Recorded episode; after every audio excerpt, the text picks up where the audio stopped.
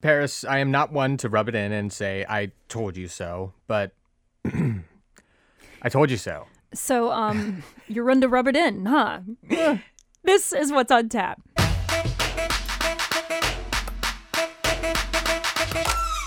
From the GBH newsroom in Boston, I'm Paris Alston. And I'm Jeremy Siegel, and a listener tried the everything bagel ice cream that I said would be gross, and Paris said sounded like it could be good. I and still need to try it for myself. I I'm was saying. right, according to this listener. It is apparently not great. We will have more on that in just a minute, but first. As you may have heard this morning, crews are racing against the clock as they continue a desperate search for the missing commercial submarine that was uh, a tourist submarine exploring the wreckage of the Titanic off the coast of Cape Cod. Now, this happened uh, Sunday night. Um, the the submarine disconnected from you know from its dispatch around nine o'clock about 900 miles off the coast here uh, it's called the titan and you know ever obviously um, it's it's missing. This is a very desperate situation. Five people were on board and as of now um, frankly it is not looking too great And that's basically all we know. We've been hearing from experts on maritime searches. We've been hearing from officials in the Coast Guard. The uh, Boston Coast Guard is helping lead this search and rescue effort. Rear Admiral Admiral rather John Mauger says the search is being conducted by both air and water with the help of the Canadian Coast Guard and commercial vessels. It is a challenge to conduct a uh, search in that remote area, but we are deploying all available assets. In Paris, this is a situation where it's like logistical challenge after logistical challenge. I've just been trying to read as much as I can about a search like this this morning. Um, one of the big problems is just like crushing pressure deep below the ocean. Um, they don't know whether this uh, submarine, which is used for those commercial expeditions to look at the wreckage of the Titanic, is definitely underwater at the the wreckage site. They have no idea where it is or at what level it's at, so that if they find it, will really change the way they go about doing search and rescue efforts. But just for some context, even the best divers in a deep sea can't go safely more than a few hundred feet below the surface. So then you'd ideally use a vehicle that can help save people from underwater. The US Navy has one for rescuing people from submarines, but it has a maximum depth of 2,000 feet. The Titanic wreckage sits roughly 13,000 feet, more than two miles below the surface. So that means that a manned operation couldn't get that low. and we should um i mean i mentioned you know things are looking bleak just to, to give you some numbers behind that uh, one number, really. We were hearing on NPR earlier that David Marquet, who is a retired um, U.S. Army submarine captain, said that the chances of recovering this crew is about, or this these passengers is about one percent. Yeah, he said, quote, uh, he's hopeful about the situation, but thinks that families need to prepare for the worst.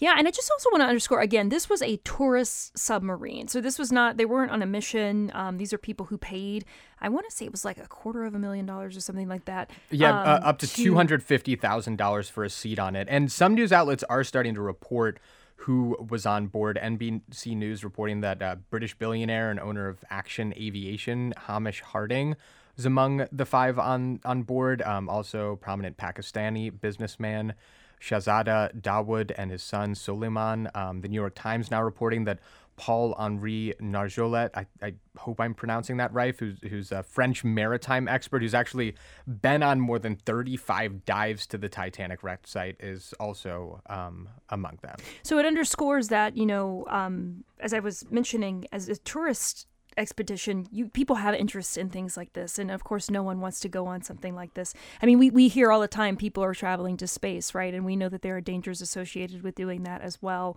Um, but we also have heard another expert mention just how much easier it is to build a spacecraft and send it on a successful mission than to do so with a deep ocean system. Well, yeah, actually, the person who was was also talking about some of this is um, James Cameron, who is the director of the movie The Titanic about the Titanic wreck, but also somewhat of an expert on deep sea expeditions himself. Has done like a bunch of filming and ridiculous expeditions to really low depths. And yeah, the, the quote from him on this when he was talking on a recent podcast about the deep sea is, I think it is easier to build a spacecraft than it is to build a deep ocean system.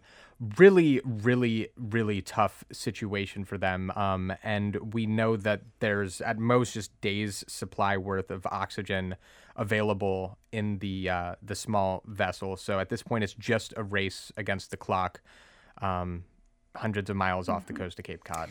Well, we are certainly hoping for the best and, and keeping um, not only the passengers but their families um, in our hearts this morning. While on land on the Cape, something interesting is happening this summer. We know that people head down to the Cape every summer to go vacation.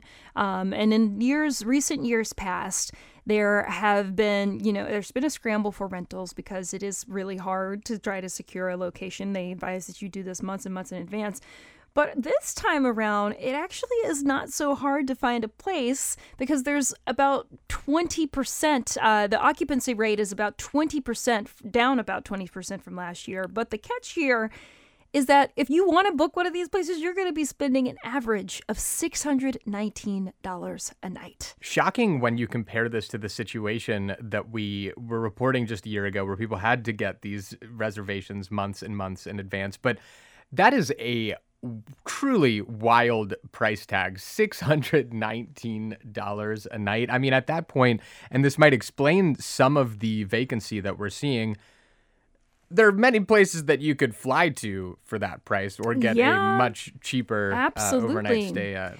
And we should mention that the Boston Globe's Beth Teitell has did some really extensive reporting on this, um, and was was mentioning how some one reason that people may not be going to the Cape as much is that exact thing is that because they know that they can book a flight elsewhere. Uh-huh. Um, you know, you were mentioning earlier how during the pandemic there were some fears of flying. Maybe people were like, oh, we'll just stay closer yeah, to home. Yeah. Obviously, inflation is a factor here as well. Gas prices have been a factor.